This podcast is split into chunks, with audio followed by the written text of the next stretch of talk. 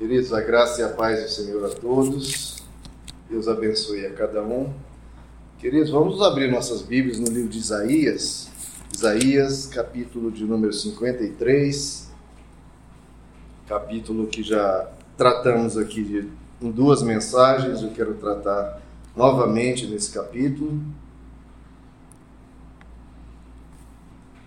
Quero ler com vocês até os, os versos das duas mensagens anteriores, até para recordarmos. Então vamos começar aqui no verso primeiro.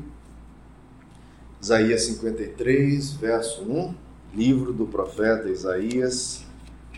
Talvez seja o capítulo mais profético em relação ao Messias, em relação a Jesus, 600 anos antes, detalhando cada aspecto da vida de Jesus então, Isaías 53, verso 1 diz: Quem creu em nossa mensagem e a quem foi revelado o braço do Senhor, ele cresceu diante dele como um broto tenro, como uma raiz saída de uma terra seca.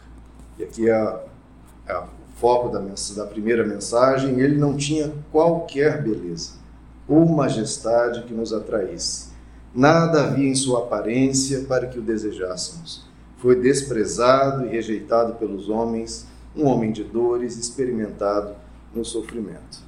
Então, nós falamos aqui a respeito da vaidade, que o próprio Jesus se negou a, se, a servir a isso, pelo contrário, ele veio sem majestade, sem aparência, que a gente aprenda sobre isso. E no verso 12, foi a segunda mensagem: Por isso eu lhe darei uma porção entre os grandes, e ele dividirá os despojos com os fortes porquanto ele derramou sua vida até a morte e foi contado entre os transgressores, pois ele levou o pecado de muitos e pelos transgressores intercedeu. Esse final aqui, nós comentamos sobre o perdão, que nós temos que ser imitadores de Cristo, e assim como ele levou o pecado de muitos e orou pelos transgressores, esse é o nosso caminho diante do pecado humano. E hoje vamos ler o verso 4, queridos, essa terceira mensagem Certamente ele tomou sobre si as nossas enfermidades e sobre si levou as nossas doenças. Contudo, nós o consideramos castigado por Deus e por Deus atingido e afligido. Vamos orar, queridos. Senhor nosso Deus, eis tua palavra, Senhor. Pedimos que ela, que é viva, que é uma espada, que ela é eficaz, possa, Senhor, realizar a tua boa obra em nossos corações, em nossas mentes. Transforma-nos, Senhor, edifica-nos, ensina-nos aquilo que está no teu coração. Produz em nós, Senhor, aquilo que o Senhor propôs ao escrever essas palavras. Transforma-nos, Senhor, que a tua igreja seja conduzida e ensinada pelo Senhor. Peço essa unção, essa graça em nome de Jesus. Amém. Podem se sentar, queridos. Vamos ler novamente esse verso 4. Falando aqui sobre a cruz, né? Certamente ele tomou sobre si as nossas enfermidades e sobre si levou as nossas doenças. E essa segunda parte aqui que eu quero enfatizar, contudo, então apesar de ele estar fazendo tudo aquilo por nós, contudo, nós o consideramos castigado por Deus, por Deus afligido, atingido e afligido. Bom, queridos, o que é a cruz, né? Nós comentamos na mensagem anterior, a cruz é Jesus executando a ação do perdão. É Jesus perdoando a humanidade. Nós comentamos que perdoar uma pessoa não é algo simples, não é algo tranquilo, né? não é algo doce, maravilhoso. Pelo contrário, é como se a gente tivesse que passar por uma cruz mesmo. É um sofrimento, é uma dor ter que perdoar. E Jesus na cruz ele estava fazendo isso e simbolizando para todos nós o caminho da ressurreição. Ressurreição de relacionamentos, ressurreição, nós mesmos nos libertarmos de toda prisão, de toda impureza, de toda maldade, é o caminho do perdão, mas é um caminho de cruz. E o que, que a cruz simboliza, além de Deus oferecendo perdão gratuito ao ser humano? A cruz representa também um julgamento, uma condenação. É Jesus sendo julgado, é Jesus sendo punido, é Jesus sendo humilhado. E quem estava fazendo isso, né, queridos? Quem estava condenando e julgando Jesus? A podia dizer, ah, foram os judeus, ou foram os fariseus, ou foram os romanos, ou foram os religiosos, ou foram pecadores. Mas Isaías 53 aqui diz quem estava fazendo isso, né? Nós, é o final aqui desse verso, contudo, nós o consideramos castigado por Deus e por ele atingido e afligido. Jesus era inocente, Jesus não tinha qualquer pecado, mas todos que ali passavam consideravam Jesus castigado por Deus e por ele atingido e afligido. Todos nós, queridos, se estivéssemos lá, possivelmente olharíamos para aquele ser sendo sofrido, passando por tamanho sofrimento, só poderíamos dizer, pô, para Deus permitir isso, ele só pode ser culpado, ele só pode ter feito algo muito grave, ele é culpado com certeza. E o verso de Isaías 53 está nos dizendo: nós consideramos ele culpado, afligido e atingido por Deus. Então, todos nós temos esse espírito religioso, esse espírito crítico de julgar pessoas sem conhecer o que está acontecendo. Tudo que ocorre na cruz, queridos, não é algo particular, é um acontecimento universal. A cruz representa é o que a humanidade lidando com Deus. Como é que a humanidade lidou com Deus quando Deus pisou a terra? A humanidade julgou Deus e condenou Deus como se Deus fosse infame, como se Deus fosse culpado, como se Deus fosse vil. Nós julgamos Deus, enquanto Ele estava nos salvando. O texto que nós lemos diz: Ele estava levando sobre si a nossa culpa, levando sobre si as nossas enfermidades, e nós estávamos considerando Ele culpado, atingido e afligido por Deus. Se estivéssemos naquela época e talvez não fôssemos do círculo próximo de Jesus, talvez realmente o considerava ele punido por Deus, castigado por Deus. Ou seja, esse espírito humano de ao ver um sofrimento, de ao ver algo acontecendo, a gente julgar a pessoa e, em geral, condená-la. Em geral, a, gente, a tendência humana é pensar mal do outro. O ser humano tem essa tendência de analisar e sempre procurar defeitos, sempre criticar, sempre poder dizer o que aquela pessoa fez de errado. Esse espírito de julgamento é algo muito grave. Por quê? Porque Jesus foi julgado e condenado, um inocente punido. E Jesus foi julgado na cruz para mostrar para todos nós, para todos os seus discípulos, para todos os que o seguem, que nós não devemos julgar. Porque se estivéssemos naquela época e não fôssemos do círculo íntimo dele, mas carregamos com nós esse espírito, conosco esse espírito de julgamento, o que, que a gente ia pensar? O que Isaías 53 colocou e afirmou categoricamente que nós faríamos, nós o consideraríamos, olha como é uma interpretação, um julgamento, nós o consideraríamos culpado, atingido e afligido por Deus. Olha aí, Deus está punindo esse, esse ser porque ele é culpado, porque ele fez coisas erradas, porque ele ensinou o que não é correto. Nós, nessa tendência humana de julgar, faríamos isso. Mas Jesus foi para a cruz para nos ensinar que nós não devemos julgar. Ele foi torturado para nos ensinar que não devemos torturar. O nosso Deus foi perseguido para ensinar que nós não devemos perseguir. Nós temos o, o nosso Deus é o Deus perseguido, é o Deus julgado. E a gente vai executar esses atos nas nossas vidas que cometeram tamanha injustiça com ele. Queridos, eu não conheço exatamente as outras religiões, mas o Evangelho ensina categoricamente que nós não podemos julgar. Quem é discípulo de Jesus não pode julgar porque ele proibiu isso. E ele foi condenado por aqueles que não fizeram isso que ele ensinou, que é não julgueis. Essa é uma afirmação categórica de Jesus. Não julguem. Está inclusive no Sermão do Monte, considerado o principal sermão de Jesus. Não julguem. Por quê? Para que vocês não sejam julgados. Toda vez que nós julgarmos, que nós colocamos, nos colocamos, primeiro, sob o julgamento das pessoas ao redor. Ah, ele está julgando? Ele está vendo aqui, reparando no defeito dos outros? Então vamos julgar ele também. Vamos ver se ele passa pelos mesmos critérios. Vamos ver. Quando você julga, você está se colocando sob julgamento das pessoas e de Deus. Ah, você julga a pessoa assim? Então vamos ver se você corresponde a tudo isso, a todos esses critérios que você levanta. Então Jesus diz: Não julguem, porque senão vocês serão julgados. Pois da mesma forma que vocês julgarem, vocês serão julgados. E a medida que usarem também será usada para medir vocês. E aí Jesus conta aquela história, né? Por que, que você repara no cisco do olho do seu irmão enquanto tem uma trave no seu próprio olho? Esse é o espírito, né, queridos? A gente sempre se coloca acima do outro para reparar nos defeitos dele. Ah, mas ele faz isso, ele faz. O ser humano, cotidianamente, é um hábito terrível, rotineiro, que a gente faz sem perceber, sempre está falando mal das pessoas. Já viu, queridos, como isso é comum? É um assunto que perpassa todos os nossos dias e que a gente faz o tempo todo e às vezes um dia inteiro, reparando: ah, você acredita que aquela pessoa falou isso? aquela outra pessoa falou aquilo. É um absurdo. A gente sempre fica falando mal das pessoas o tempo todo.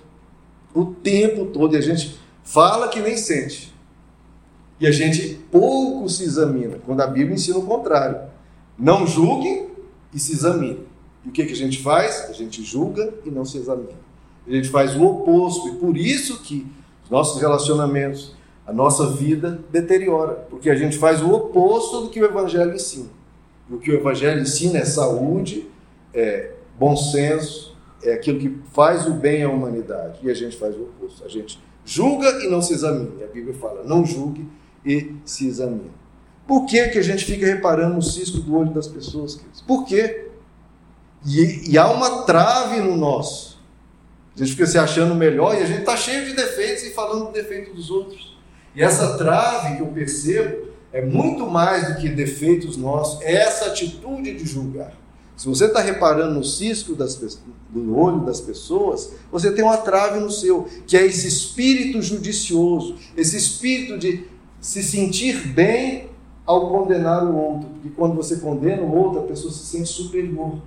Né? Olha só essa pessoa. A pessoa se sente bem ao ficar reparando no defeito dos outros. Isso é um espírito horrível. E Jesus nos aconselha: o que você tem que fazer então? Não, antes de reparar no cisco do olho do seu irmão, você primeiro tira a trave do seu olho, que é esse espírito judicioso, esse espírito de crítica, o ser humano sempre criticando todo mundo, que é uma opressão, é algo horrível, sempre criticando, criticando, criticando, criticando. Primeiro você tira essa trave. Tira essa trave. E aí Jesus diz: aí você poderá ver claramente porque o espírito de crítica não vê claramente. Ele vê de uma maneira maldosa, vê sempre humilhando, botando o outro para baixo, desprezando, exagerando nos defeitos da pessoa, em vez de ser compreensível, em vez de ter um espírito de auxílio, de ajuda. Porque quando a gente vê uma pessoa com uma doença, a gente quer ajudar. Quando a pessoa tem uma, uma doença moral, uma, algum tipo de defeito, a gente tem que ter a mesma atitude de auxílio. Então, quando você remove essa trave, que é esse espírito de julgamento, você vê claramente, para então poder tirar o cisco do olho do irmão. O objetivo não é falar do cisco do olho, do olho do irmão, o objetivo é tirar o cisco. Jesus fala: por que você repara no cisco do, no olho do seu irmão? Veja que atitude de reparar. A gente sempre fica reparando no defeito das pessoas, falando sobre isso. O objetivo não é ficar reparando na vida das pessoas, o objetivo é tirar o cisco.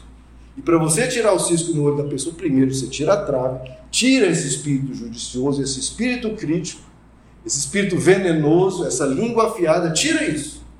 O apóstolo Tiago diz, né? A língua afiada, a língua, ela é incendiada por o fogo do inferno, falando mal de todo mundo, lançando nas pessoas tanto peso, tanta crítica. Primeiro você tira essa trave, você vê claramente, e em vez de reparar no cisco do irmão, não, você vai lá e tira o cisco do olho.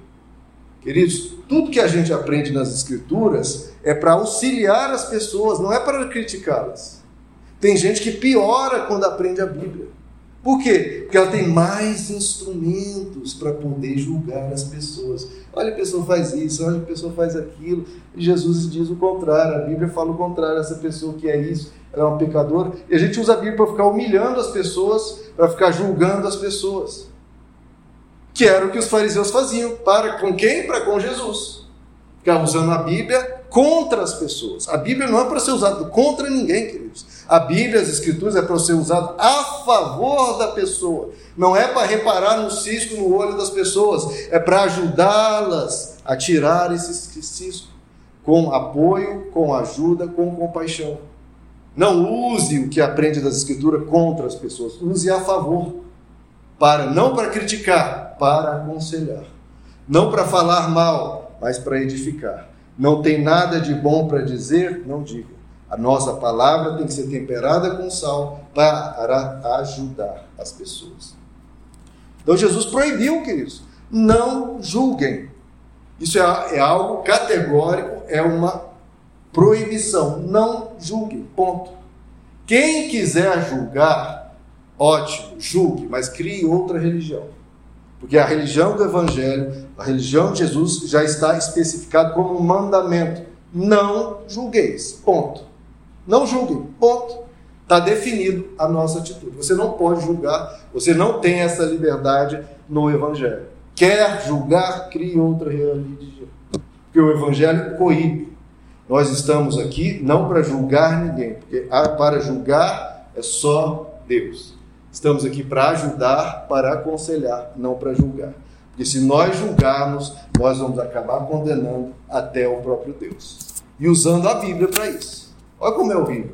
Jesus foi condenado por gente usando a Bíblia para condenar Deus. Como espírito judicioso né, considera ele afligido por Deus, considera o outro mal, considera que o outro não presta. E a gente faz isso o tempo todo e comete mil injustiças nesse processo. Então a gente tem que ter cuidado com isso, porque é uma proibição de Jesus.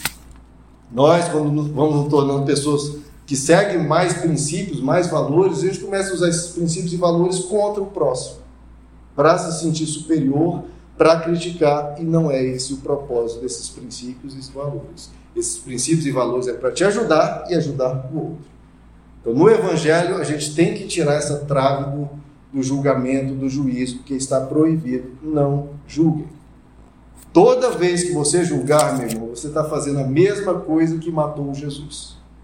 O que, que Jesus foi feito? Fizeram com Jesus, julgaram ele e falaram: ah, ele é culpado, ele é culpado. Esse espírito de juízo, esse espírito de crítica, esse espírito de ficar falando mal dos outros, matou Jesus. E quando a gente julga, a gente faz o que matou Jesus. A gente vai continuar julgando?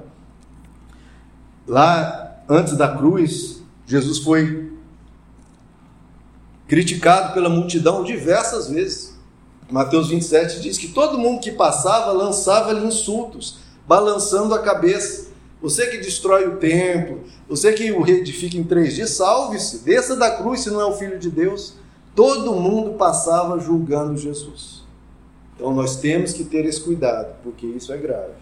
Abre comigo, queridos, em Tiago, capítulo 4. É no finalzinho da sua Bíblia. E essa frase de Jesus não julgueis é repetida por todo o Novo Testamento.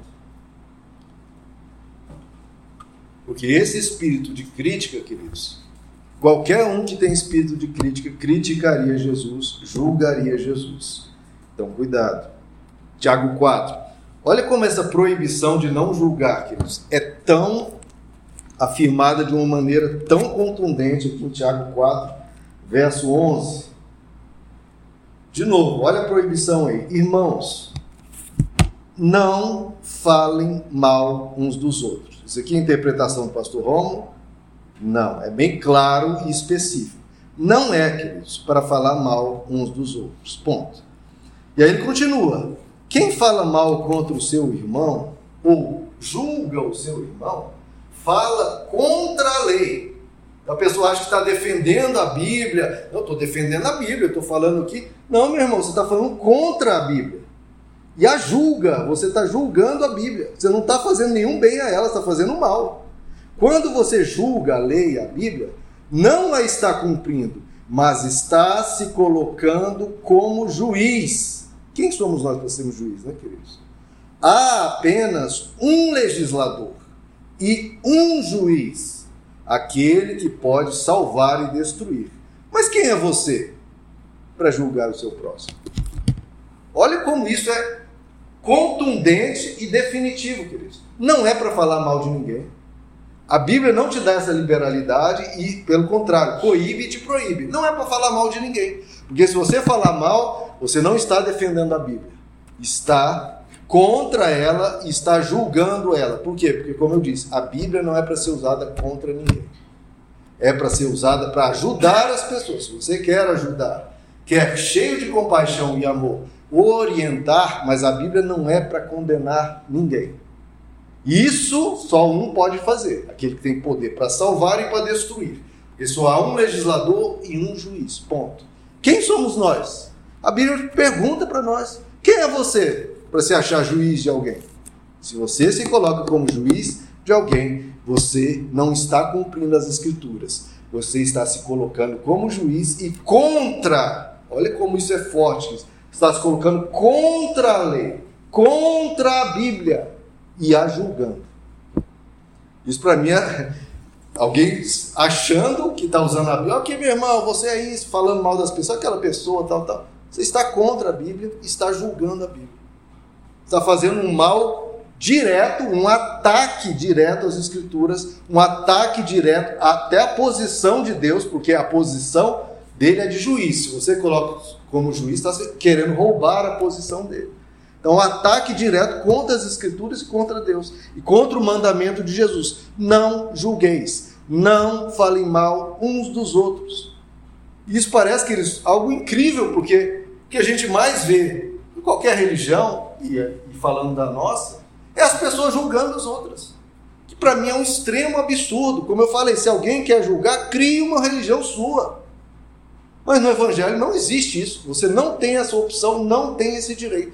Não é para ninguém falar, ah, mas pastor, tal pessoa tem um pecado. Ótimo. Existe um legislador e um juiz. A gente prega a palavra, a gente aconselha, se a pessoa pedir a nossa orientação, a gente orienta. Mas falar mal ou julgar dizendo que a pessoa é isso, é aquilo, não temos esse direito. É bem simples. É só você obedecer. Não é para julgar, não é para falar mal. Ponto. Pediu a sua ajuda, você ajuda. Você tem condições de ajudar? Ajude. Estamos aqui para edificar, não para ficar denigrindo ninguém, falando mal de ninguém. Ponto. É simples assim. Porque senão estamos fazendo um ataque direto ao propósito das Escrituras. Que em vez de ter um espírito judicioso, sermos policiais das pessoas, da vida das pessoas, ou ficarmos como juízes dos outros, não. Nós estamos aqui como os melhores amigos, os melhores irmãos, para ajudar todo mundo. E da nossa boca não sai uma palavra contra ninguém. Da nossa boca só saem palavras de ajuda, de acolhimento, de auxílio, sim, de orientação, de advertência, mas sem nenhum espírito condenatório, queridos. Nenhum. Nenhum. E esse é o Evangelho. O Evangelho da graça, o Evangelho de Jesus, que dizia que os pecadores iam até ele. Os pecadores fugiam dos fariseus e iam para ele, porque sabiam que em Jesus eles eram acolhidos. Jesus falava do pecado delas, orientava elas, mas sempre num espírito não judicioso, um espírito de compaixão, um espírito de querer curar a pessoa, não de querer condenar a pessoa, ou de criticá-la, ou de humilhá-la. Como o espírito de Jesus é diferente disso? Como? Você já viu as pessoas até de fora do, do evangelho, ou até ateus, vê em Jesus uma ternura, um cuidado, mesmo o pior pecador fala, poxa, de Jesus eu queria estar perto. Agora, muitas vezes perto de, das igrejas não querem, porque sentem-se mal, mas perto de Jesus sentem-se bem. Abra comigo de novo para reforçar isso, em Romanos capítulo 14, que fala novamente dessa proibição e sempre com termos contundentes. Porque o Evangelho realmente trata isso como algo inadmissível. Inadmissível. Romanos capítulo 14.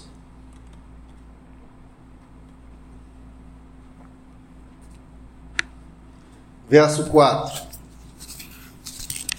Olha, queridos, como tudo isso é bem claro, não, não, não requer interpretação, não requer nada.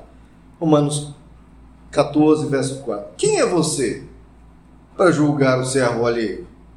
é para o seu senhor que ele está de pé ou cai. e ficará de pé, pois o Senhor é capaz de o sustentar. Ah, tá, o irmão tá, tá em pecado, tá isso, tá aqui. Meu irmão, você não está aqui para julgar o servo de, de ali, o servo de Deus. Ele ficará de pé, porque o Senhor é capaz de sustentar. Ele vai passar por problemas, vai sofrer as consequências dos erros que ele está cometendo, caso esteja cometendo. Ele vai sofrer, mas Deus vai o sustentar, Deus vai o ajudar, e quando Deus te ajuda, te colocar no caminho da pessoa para ajudar, você ajuda, mas não é para você julgá-la, para ajudar. Verso 5. E aí, de novo, naqueles problemas, é todo mundo julgando. Há quem considere um dia mais sagrado que outro. Tem vertentes cristãs aí que acham que nós temos que guardar o sábado até hoje. Os adventistas, testemunhos de Jeová são os maiores grupos. Há quem considere um dia mais sagrado que o outro. Tá bom, mesmo. Você quer guardar o sábado, guarda, não tem problema. Há quem considere iguais todos os dias, que é a minha posição.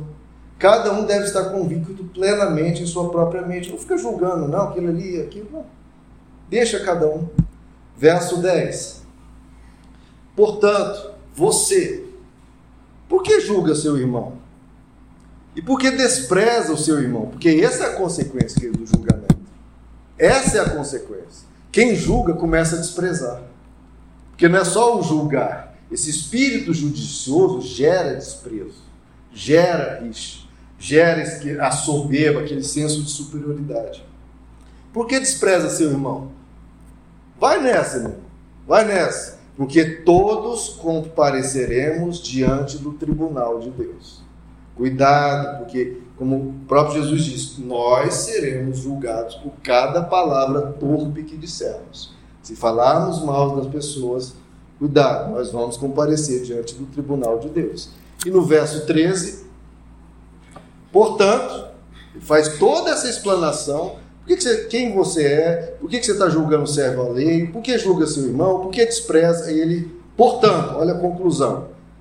Deixem isso. Deixemos de julgar uns aos outros. De novo, é sempre a mesma coisa. Deixemos de julgar uns aos outros. Em vez disso, então, em vez de julgar, o que, que a gente vai fazer? Façamos o propósito de não colocar pedra de tropeço ou obstáculo no caminho do irmão. Porque se a gente ficar julgando, ficar criticando, ficar falando mal das pessoas, é um obstáculo, a pessoa se sente mal, a pessoa, poxa, eu queria ser acolhido, eu tô, eu tô com dificuldade, eu tô errando nisso aqui, eu estou sim pecando porque eu, eu não estou conseguindo, estou com dificuldade, enfim, qualquer coisa que esteja a pessoa. E aí a pessoa, em vez de ser ajudada, recebe só mal falatório, isso é um tropeço, isso é um obstáculo, e a pessoa se sente mal e sai. Não, meu irmão está com dificuldade, peça ajuda. Peça ajuda e que nós possamos ajudar a pessoa. Em vez de falar mal, em vez de ficar pensando qualquer coisa do irmão. A gente não pode pensar, ah, ele é isso, ele é aquilo, ele não, não é para pensar nada, é só para pensar o que eu posso fazer para ajudar. O que eu posso fazer para não colocar nenhuma pedra de obstáculo, pelo contrário, tirar.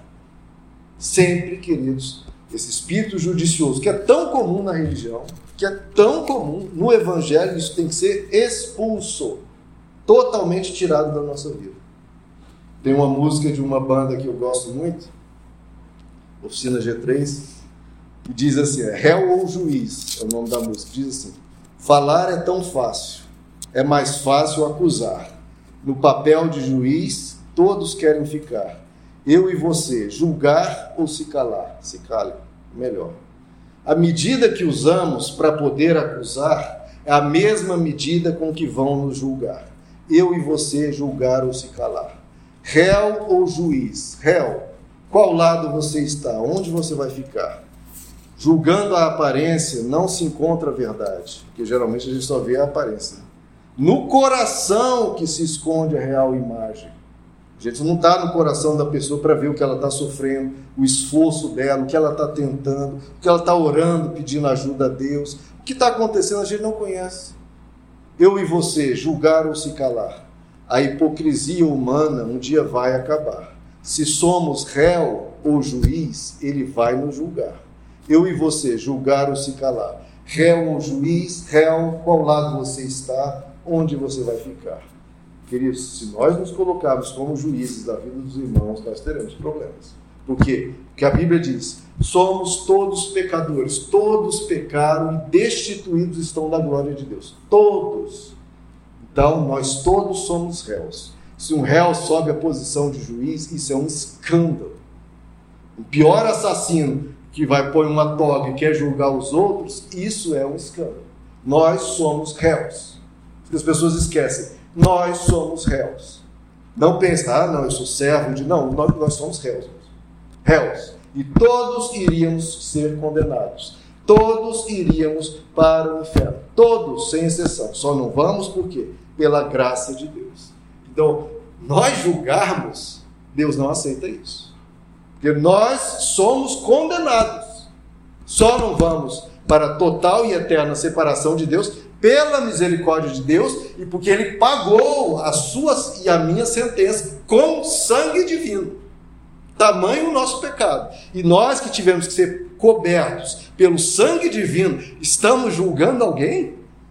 Nós somos réus, irmãos. Réus, condenados. Não temos direito de falar mal de ninguém. O Evangelho põe todo mundo no mesmo pote, dizendo: todos pecaram e destituídos, nós somos destituídos de Deus. Vamos falar mal de alguém? Não, é pela misericórdia que nós somos salvos. Isso não vem de nós, é dom de Deus, para que ninguém se ensoberbeça. Então, ninguém se ensoberbeça. Então, queridos, nós não estamos aqui para julgar. Isso cabe a Deus. Deus vai julgar, isso com certeza. Então nós só estamos aqui para abrir a boca para aconselhar, ajudar as pessoas, não para criticar. Porque quais são os problemas do julgamento, queridos? Todo julgamento é uma interpretação que nós damos e nem sempre está correto. Na verdade, em geral, não está correto.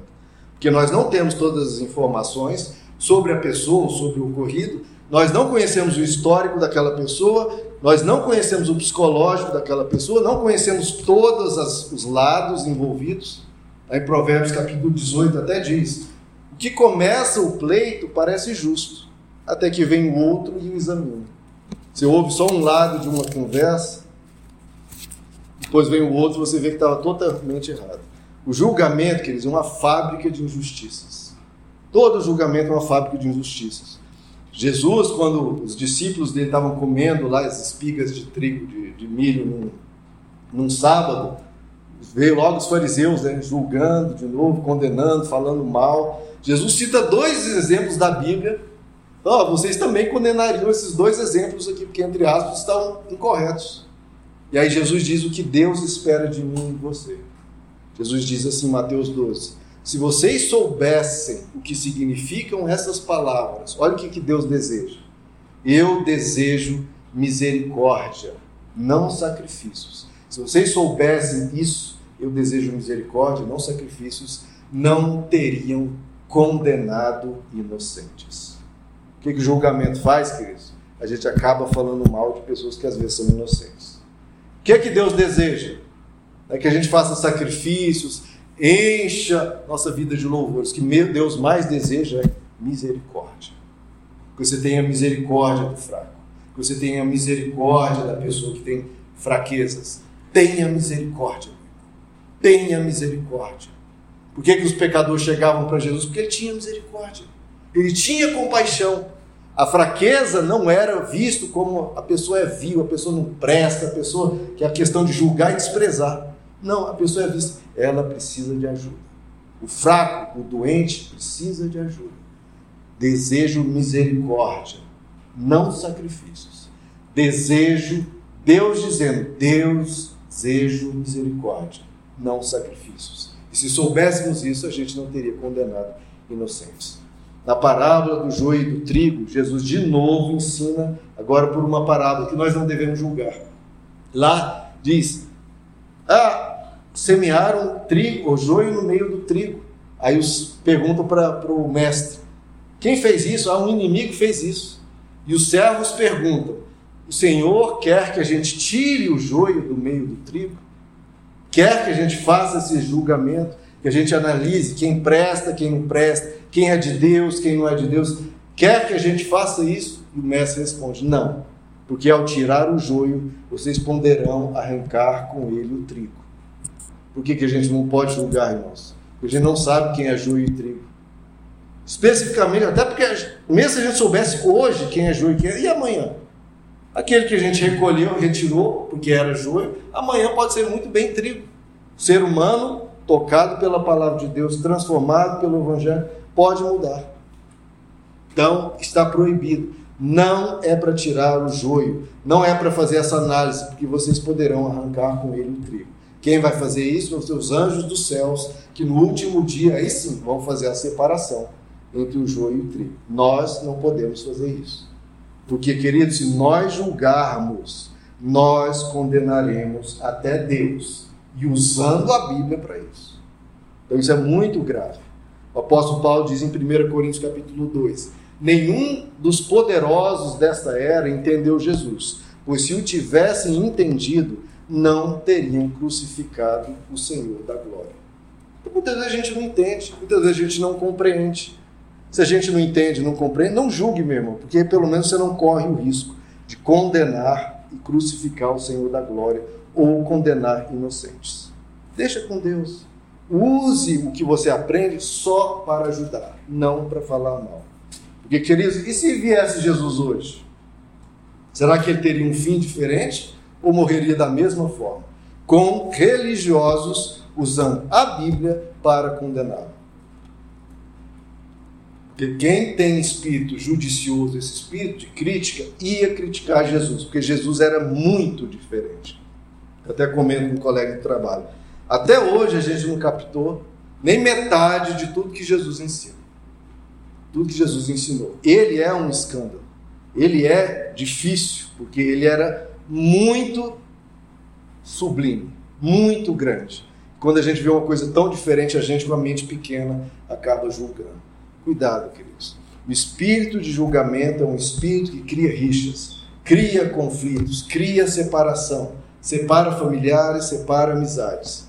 É um espírito, esse espírito judicioso, espírito de crítica, é um espírito que ignora as qualidades da pessoa e enfatiza os erros. Já viu como é o espírito crítico? A pessoa tem mil qualidades, aí tem dois defeitos. De que, que a pessoa vai falar?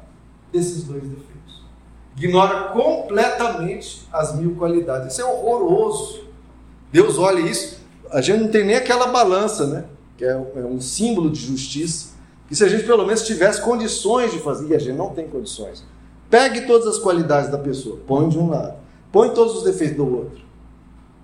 Nem isso a gente não faz. Porque se a gente fizesse isso, pô, a pessoa tem mil qualidades, dois defeitos. Pô, vamos ser um pouquinho tolerantes, vamos compreender Claro, achando ruim, claro, aqueles defeitos machucam a gente e a gente adverte a pessoa, oh, não faz isso, porque isso aqui me chateia.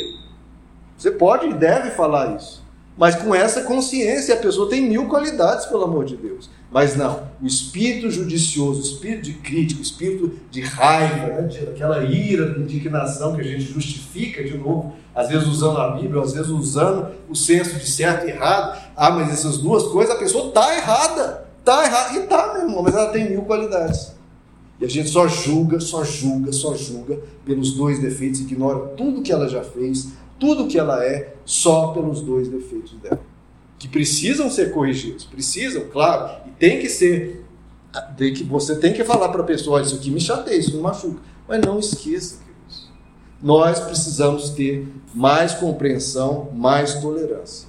E alguém pode dizer, mas pastor, a gente precisa analisar as coisas. Claro, eu não quero julgar, mas a gente precisa, é claro que precisa analisar. Aconteceu algo na família, na, na sua vida, você vai precisar analisar. Mas, de novo, sem um espírito condenatório, sem um espírito judicioso, um espírito de crítica. Essa questão do qual é o objetivo? O objetivo é encontrar um culpado para punir, ou o objetivo é reconciliar, sarar as feridas resolver o problema, porque o que o ser humano muitas vezes, nesse espírito judicioso é nós precisamos culpar e condenar alguém, punir alguém, criar uma separação. Não, não sou mais amigo, não sou, não converso mais com aquela pessoa. É sempre esse espírito condenatório de, em vez de resolver o problema, piorar o problema. Não, aquela pessoa lá eu não falo mais com ela, não, aquela pessoa eu não aceito mais. Não, o, o, o, espírito condenatório faz isso. O espírito do evangelho, de não querer condenar ninguém, mas pelo contrário, é vamos resolver esse problema, vamos fazer as pazes, está errado, está errado, um pede desculpa para o outro. É tudo na questão de nós precisamos encontrar um caminho para gerar a paz. Não estamos aqui para dizer quem é isso, quem é aquilo.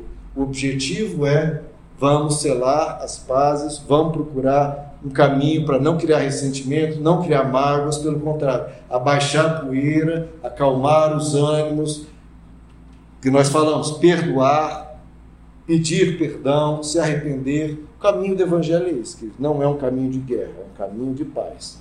Então, de novo, a questão é analise, mas não um espírito judicioso o objetivo é sarar, o objetivo é ajudar, o objetivo é resolver o problema.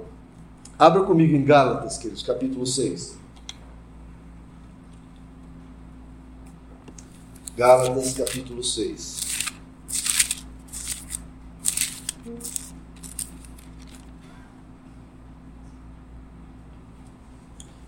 Gálatas 6 fala de novo, o que, que a gente faz, né? Quando algum, alguma pessoa pisa na bola, alguma pessoa realmente errou e errou, errou está errado. O que, que a gente faz? A gente diz que a pessoa não presta, a gente afasta, a gente fala mal, tudo a gente já viu que é proibido. Gálatas 6, verso 1. Irmãos, se alguém for surpreendido em algum pecado, a pessoa pisou na bola, pronto, fez errado, o que, que a gente faz? Vocês que são espirituais, qual é o objetivo? restaurar com mansidão. Oh, é mansidão, sem raiva, sem xingamento, sem confusão. Não. Chega de confusão. É com mansidão e o objetivo é restaurar. Cuide-se, porém, cada um, para que também não seja tentado, levem os fardos pesados uns dos outros e assim cumpram a lei de Cristo. O objetivo, queridos, alguém pisou na bola, alguém falhou e falhou feio, o objetivo é restaurar o relacionamento, o objetivo é acalmar os santos, é tudo com mansidão e tudo com o objetivo, de novo, não de condenar, não de falar mal, não de criticar. O objetivo é sempre restaurar, sempre curar, sempre resolver, sempre gerar paz. Em vez de piorar, em vez de aumentar as consequências daquilo, o objetivo é sempre amenizar, sempre calma, calma, vamos resolver isso. Porque a energia que o ser humano gasta em criticar e falar mal dos outros, irmãos, se fosse usada a mesma energia para elogiar, para falar palavras de ajuda, de, de, de compaixão, como o mundo seria melhor, queridos? Como o mundo seria melhor?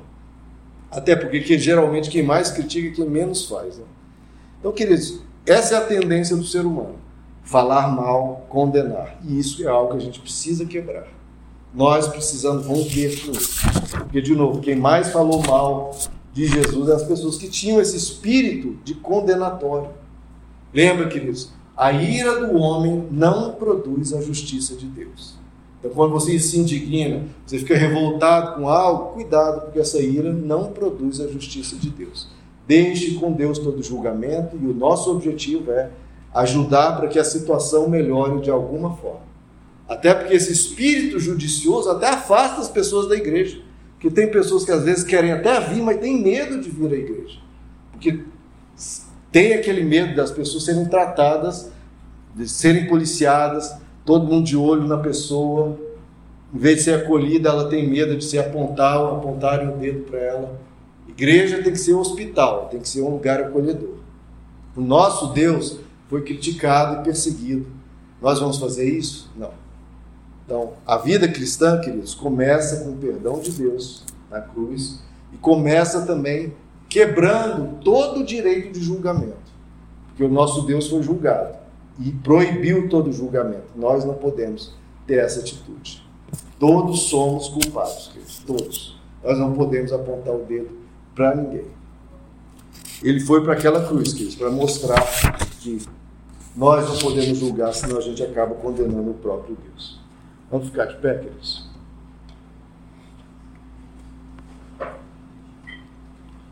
Nós não conhecemos, queridos, o interior da pessoa. As lutas, o esforço, a vontade dela de ser diferente, as orações que ela faz diante de Deus. Então, que a gente ajude as pessoas. É melhor que, mesmo errar, entre aspas, porque não é um erro, mas a gente pensar o melhor da pessoa do que errar pensando o pior dela. Pense o melhor da pessoa, pense o melhor dela. É melhor você, entre aspas, ser. Pensei errado da pessoa, na verdade ela realmente tinha más intenções, do que você pensar mal e depois ver, Ih, realmente ela tinha boas intenções. Isso não pode ser injusto, queridos. Nós temos que dar chance a pessoas a melhorar, de nossos lábios, da nossa mente, só pensar coisas boas. Foque nas qualidades das pessoas. Vamos tirar esse espírito de crítica, que é tão adoecedor, rebaixa tantas pessoas. Todo mundo problema de autoestima, todo mundo só recebe crítica do mundo aí fora, crítica do, espírito religioso, crítica das pessoas próximas. A gente tem que ter palavras mais para colocar a pessoa para cima, para ajudar a pessoa, mesmo quando ela realmente está errada, ajudá-la a vencer esse erro. Ajudá-la a vencer esse erro. Não rebaixá-la, não, ajudar. E deixa que o Espírito Santo vai incomodá-la, o Espírito Santo vai convencê-la do pecado, da justiça e do juízo. E o nosso papel é, a gente aconselha, orienta e adverte, mas nunca com espírito condenatório, nunca, nunca. Sempre com o objetivo de restaurar. Que é assim que Jesus fazia com todo pecador que ia até ele, inclusive comigo e com você. Inclusive é o que ele fez na cruz. Vamos orar? Senhor nosso Deus, primeiramente te agradecemos, que o Senhor nos acolheu. Acolheu a cada um de nós, apesar dos nossos defeitos, apesar das nossas fraquezas. O Senhor não teve um espírito crítico para conosco. Pelo contrário, em vez de falar mal de nós, o Senhor foi para a cruz e disse: Pai, perdoa-lhes, porque eles não sabem o que fazem. A ignorância humana, a fraqueza humana são imensas. E obrigado, Senhor, porque o Senhor nos ajudou nessa fraqueza. E nos ajuda, Senhor, a ajudar os fracos também. Em vez de condená-los, estender a mão. Como o Senhor estendeu quando aquela mulher ia ser apedrejada, como o Senhor ajudou a tantos aqui na terra e ajuda até hoje.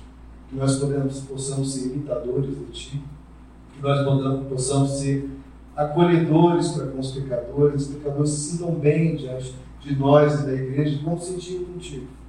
Não recebendo licença para errar, não, mas recebendo apoio para não mais errar. Nos ajuda, Senhor, a ter esse mesmo espírito, nos ajuda a anunciar esse espírito de graça, esse espírito de amor, esse espírito que apoia a todos a vencer o mal que a todos nós nos cerca, nos influencia, que todos nós nos sintamos aqui, Senhor, recebendo apoio de cada irmão para vencer todas as nossas dificuldades. Pedimos a tua graça e ajuda, Senhor, todos nós nos nossos erros, nas nossas fraquezas. Ajuda-nos a não pecar, Senhor, a não errar com o nosso próximo, mas sabendo que quando errarmos nós temos um advogado que nos purifica de todo o pecado. Ajuda a todos nós, Senhor, nos fortaleça e tira de nós todo espírito de crítica, todo espírito judicioso. Pelo contrário, nós devemos ter um espírito, Senhor, de apoio, de auxílio, de acolhimento, um, um espírito que ajuda a pessoa a vencer todas as suas dificuldades. Na tua graça, Senhor, nós te pedimos em nome de Jesus. Amém. Amém, queridos.